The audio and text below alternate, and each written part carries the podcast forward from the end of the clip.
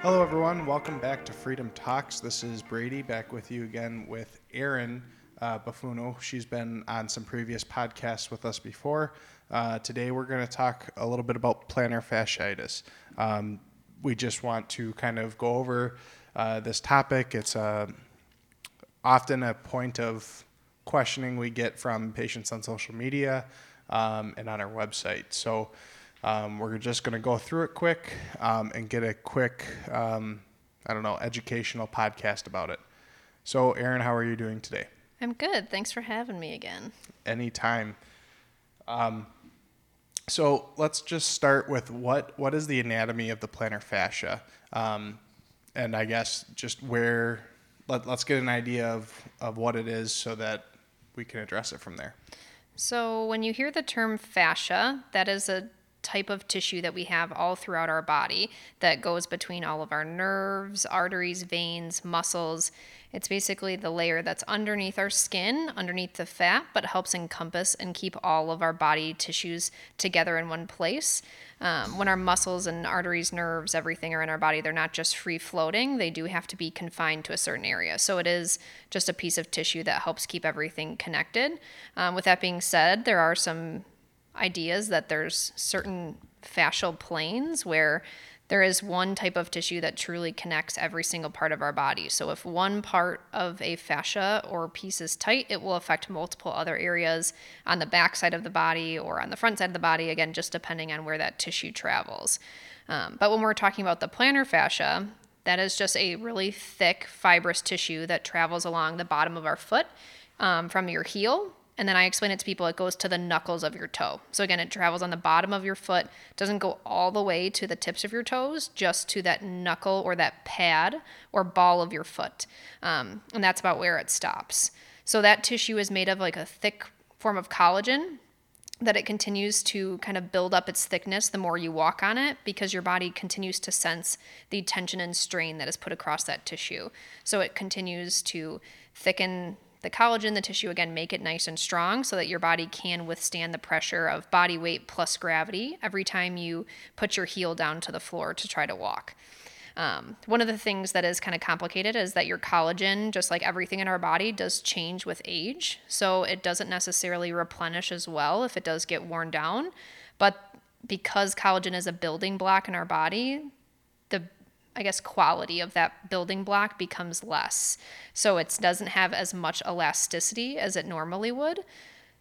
And as much as we want it to be a thick supportive tissue, we also need it to have some stretch to it. If there's no stretch, it's like every time you would jump, it's like jumping onto a brick wall.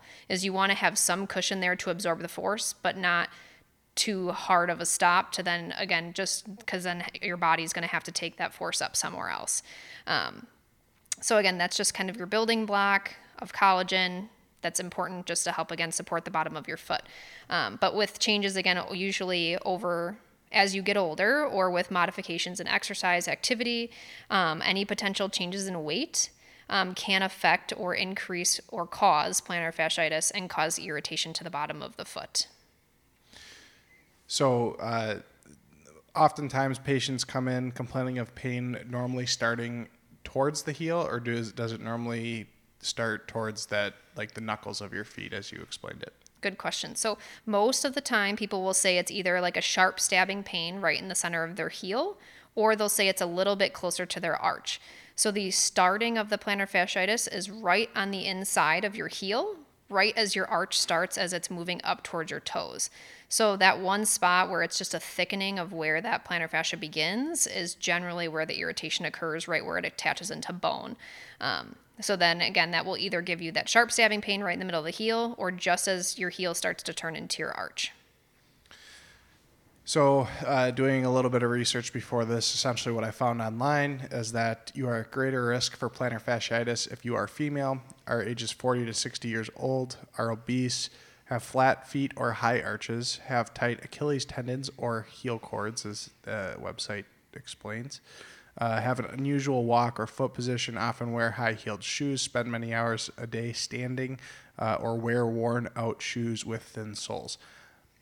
To me, this is uh, a large part of the population, uh, and I feel like we see it a lot in the clinic. Just, you know, I don't know the specific number, but just anecdotally, it feels like we see it a lot.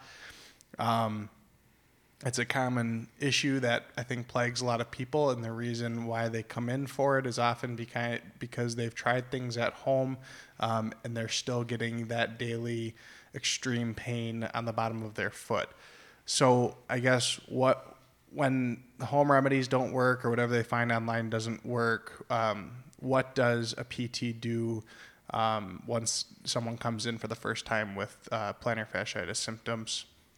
Um, I think the first thing I would say is if you're a person that's at home listening to this and maybe you've been Googling and again doing a lot of the home remedies, is if your pain started in your heel and now it's expanded, that's kind of the point where you're like, okay, I need to go see somebody. Is like, yes, if it starts off in the heel and it hasn't really spread from there and it's maybe only been a couple weeks, then can by all means, if you're doing well with what you're doing at home, continue that. But there is a point where like it can just keep going really fast. And I feel like unfortunately, we end up seeing people there's never a too late. It's just we could have helped a lot sooner. And even if it's just a couple visits, like I like sometimes if I see somebody for low back pain or a knee injury, I might see them anywhere from 8 to 12 visits. And again, it just depends on the person and what I'm seeing them for. Where sometimes for plantar fasciitis, if it's soon enough, I will see them for 4 visits or less. Is they just need a little bit more guidance on what to do based off of what their symptoms are and where it's coming from is a lot of what you would look up online is you just have to calf stretch and just stretch your calves, stretch your calves, and everything will be fine. And in theory, yes, that is a good thing. But if you're looking at an age group, again, unfortunately, it is more age dependent, weight dependent, and sometimes gender specific, that certain, there's a lot of other factors that do go into, again, what would be causing the plantar fasciitis. So things we would do differently is really try to figure out where it's coming from. Is sometimes it's muscular sometimes it truly is just that own specific tissue is irritated. Maybe there really is no other aggravation in any of the joints of the foot or any problem in the calf. It's really just that tissue got flared up and the body's having a hard time getting rid of the inflammation um, if you think about the foot, it's so far away from the heart that sometimes your body does have a hard time getting good blood flow down there. And our blood flow is what carries all of our like healthy tissue and healthy cells and oxygen, and that's what cleans out anything that's sitting there and irritating the tissue surrounding it. So the more we can get increased blood flow to the foot and help get some of the inflammation out, the better you'll feel long term. Um, so again, the first thing is really trying to figure out what's the cause. Is it joint stiffness at the ankle? Because if your ankle's not moving enough, all the tissues surrounding it are going to have to make up for what your ankle can't do. Um, if your arch is stiff, so again, if you have higher arches, which just means your your foot doesn't collapse enough to basically absorb any force, any other stretchy tissue near your arch is going to have to take up that force. So that's your plantar fascia, that's your posterior tibialis tendon, and then possibly your Achilles tendon. Um, and then if you have flat arches, basically your foot's collapsing way too much and your body's looking for stability. So then your plantar fascia is the piece that's trying to give stability to that arch and just can't do it because every step you take all day long is anywhere from like 1 to 2.5 times your body weight just because of gravity. Like you don't think gravity's that heavy, but every time you take a step plus gravity, it's double your body weight, basically. And then that's not even counting walking up a hill, which is more strenuous on your tissues, or walking down a hill because it's stretching all of the muscles on the bottom of your foot, all the muscles on the back of your calf. Um, or even if you start to think about running, jumping, or fast movements, again, which are really putting more strain and stress on those tissues. Um, one thing we do utilize as well is dry needling. I'm sure if you've listened to our podcast before, we do talk about dry needling. I don't necessarily use it with every person though. I do think it's beneficial but there is a trigger point that can be found on the inside portion of the calf in the soleus as well in the ga- as in the gastroc and sometimes if i'm assessing a patient and looking at their muscles if i can reproduce a referred pain so if i'm pushing their calf and i can actually cause pain down in their heel then that's maybe a person we would consider doing the dry needling with is if i can't necessarily reproduce in it it's not going to be my first thought of things we try. But if there is more of a persistent plantar fascia plantar fasciitis case, then maybe if we've made no headway in a couple visits or very minimal or perhaps maybe you feel relief for a day, but it doesn't seem to last longer than one to two days, then maybe we would do something a little bit, I don't, want to call it invasive, but yes, we are putting a needle in your body. Um, but it does help with pain management and again, kind of help your body get rid of some of those inflammatory factors. Um, and then unfortunately, again, when you find things on the internet, again, not that it's wrong, I like we Google things too. Like when our dog got hurt, we were looking how to look up and clean our dog's eye out before we would take her to the vet. I know everybody like it's a good place and a good educational place to go, but sometimes you end up doing things that are a little bit higher than what your body can do at that time. So you end up almost hurt not hurting yourself, it's just maybe prolonging your end result. So knowing when it's appropriate to start certain exercises can be like a really big key factor is usually I will scale back what people are doing by the time I see them and they're doing way too much, which is just aggravating the tissue more. Yeah, so uh, that's been kind of a prevailing theme uh, through the last couple of podcasts that we've done is that um, just like it's the small fixes, small solutions, uh, bigger problems, uh, the longer it's going to take for uh, everything to heal and get better, um, and the longer treatment's going to take. Okay, so let's assume that um, treatment does go as planned and uh, treatment's starting to um, take effect and you're starting to feel a little bit better, symptoms are reducing. Um, you talked about scaling people back uh, to begin with to, I assume, give the tissues rest um, and, and to, for those tissues to be able to recover. Um, once those have bounced back, I guess, what are the kind of return to full activity uh, plans that you have for patients?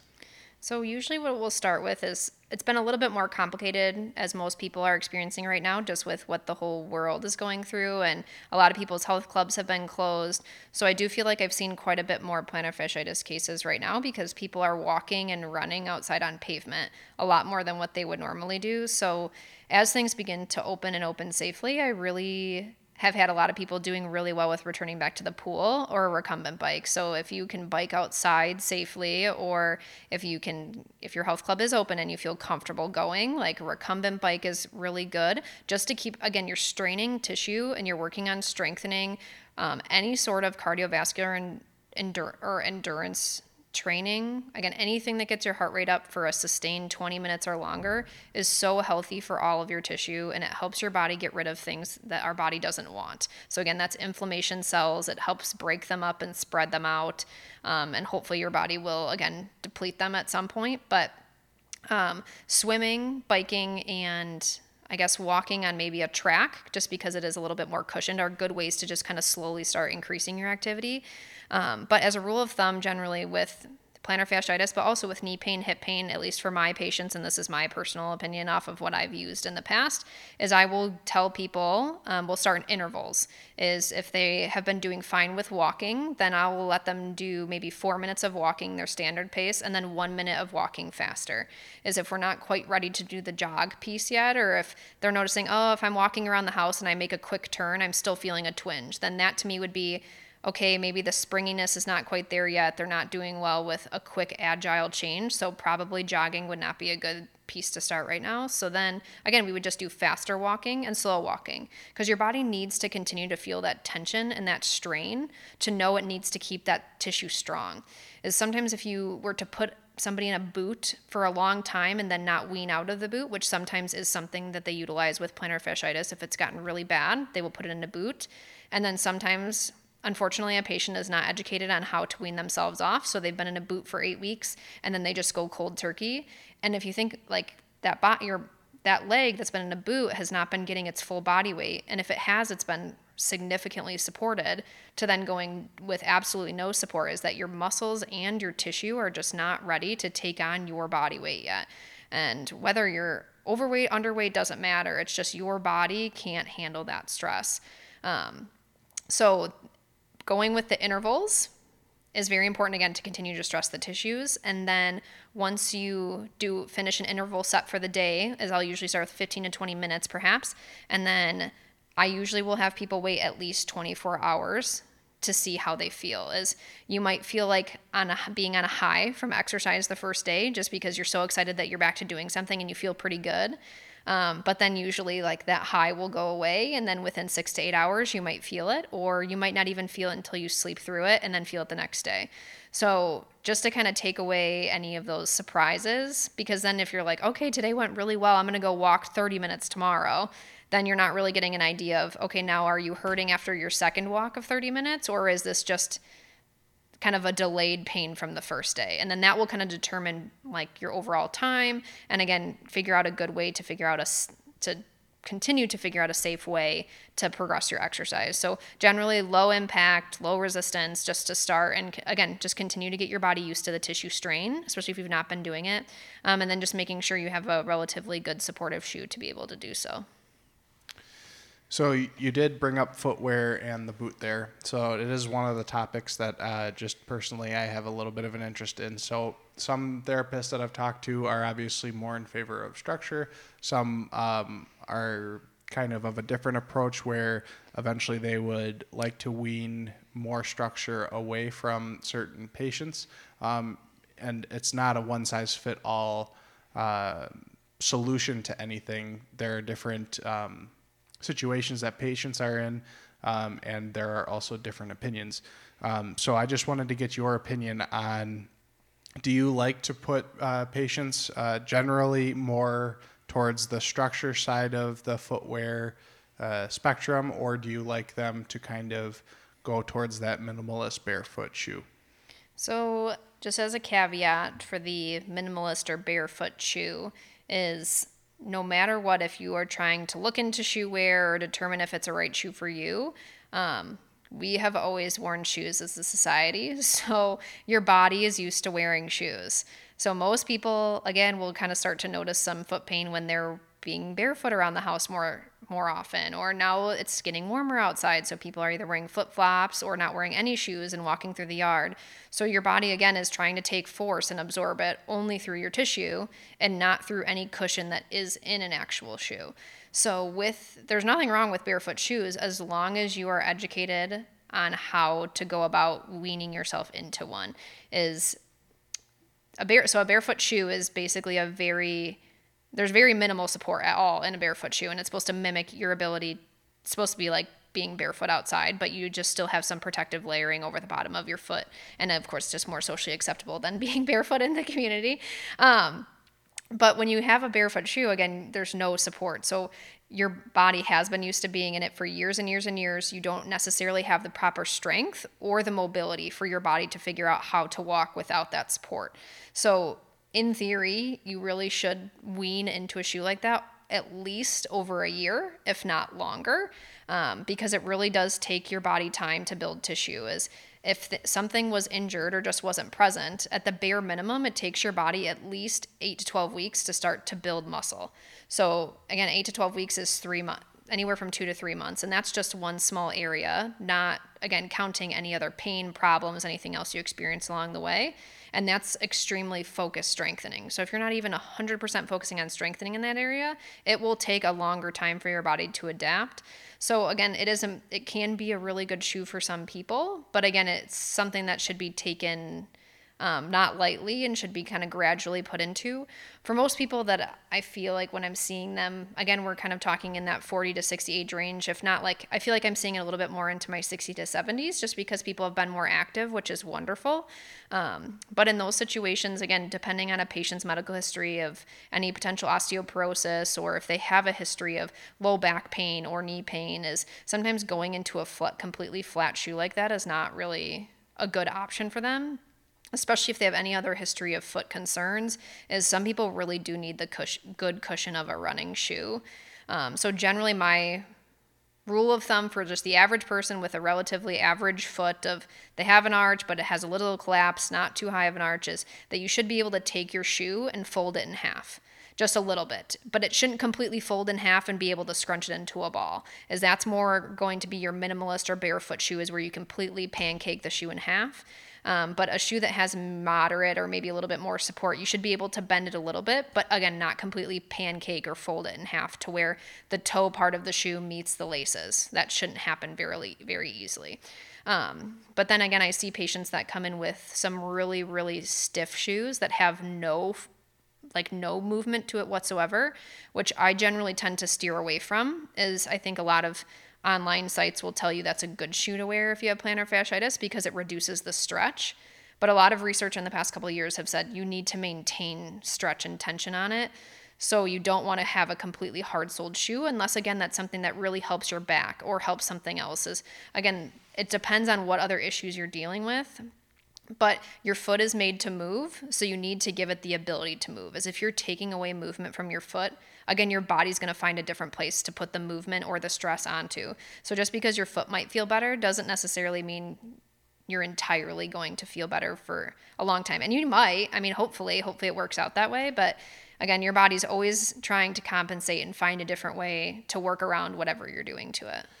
So I think that that last part really keys in on I think why there are a few different theories or I guess practices that different PTs will follow along the lines of because like you said, I think the PTs that are in favor of moving people towards minimalist shoes are mostly of the mindset that the reason we want you to do this is because we want you to focus on strengthening and we want to slowly make your feet stronger so that they're more resistant, right? But some people just aren't never ever going to get there or put the, the, the, time and effort forward, like you said, to mm-hmm.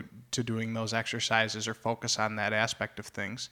Um, and so it's it's a very variable thing uh, and it, it's highly patient specific based on what the situation is. And that's the hard thing about plantar fasciitis. And truly, I mean, about everything you treat, but I do feel like with plantar fasciitis and just personally, I think Achilles tendonitis is one, the same treatment does not work for everybody. And like, I would say that's more plantar fasciitis than truly anything else. Is some people really think that a night splint works well, and on some people it makes them way worse. And there's no rhyme or reason. Um, again, it just some people's body respond to certain things much better, and there's so many environmental factors and just personal history factors that go into it, and you might not ever, I might never figure out what that is, but that's where I think plantar fasciitis can be so frustrating is because you think you've exhausted every option, but there's likely likely one other option, one other thing that hasn't been tried.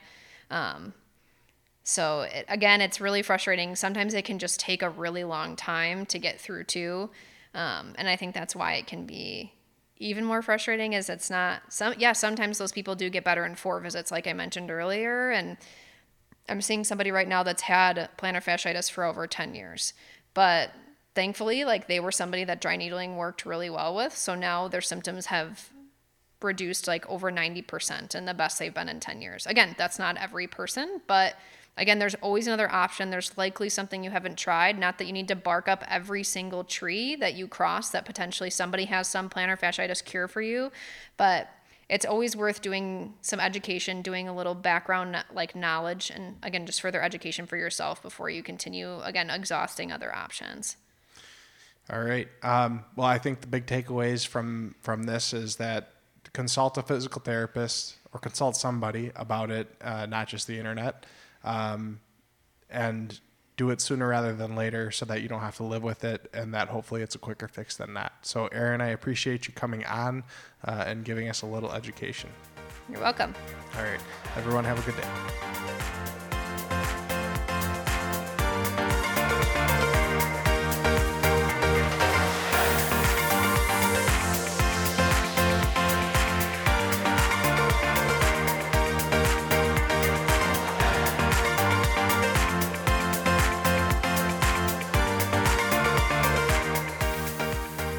This podcast is brought to you by Freedom Physical Therapy Services, an independent provider of comprehensive physical and occupational services.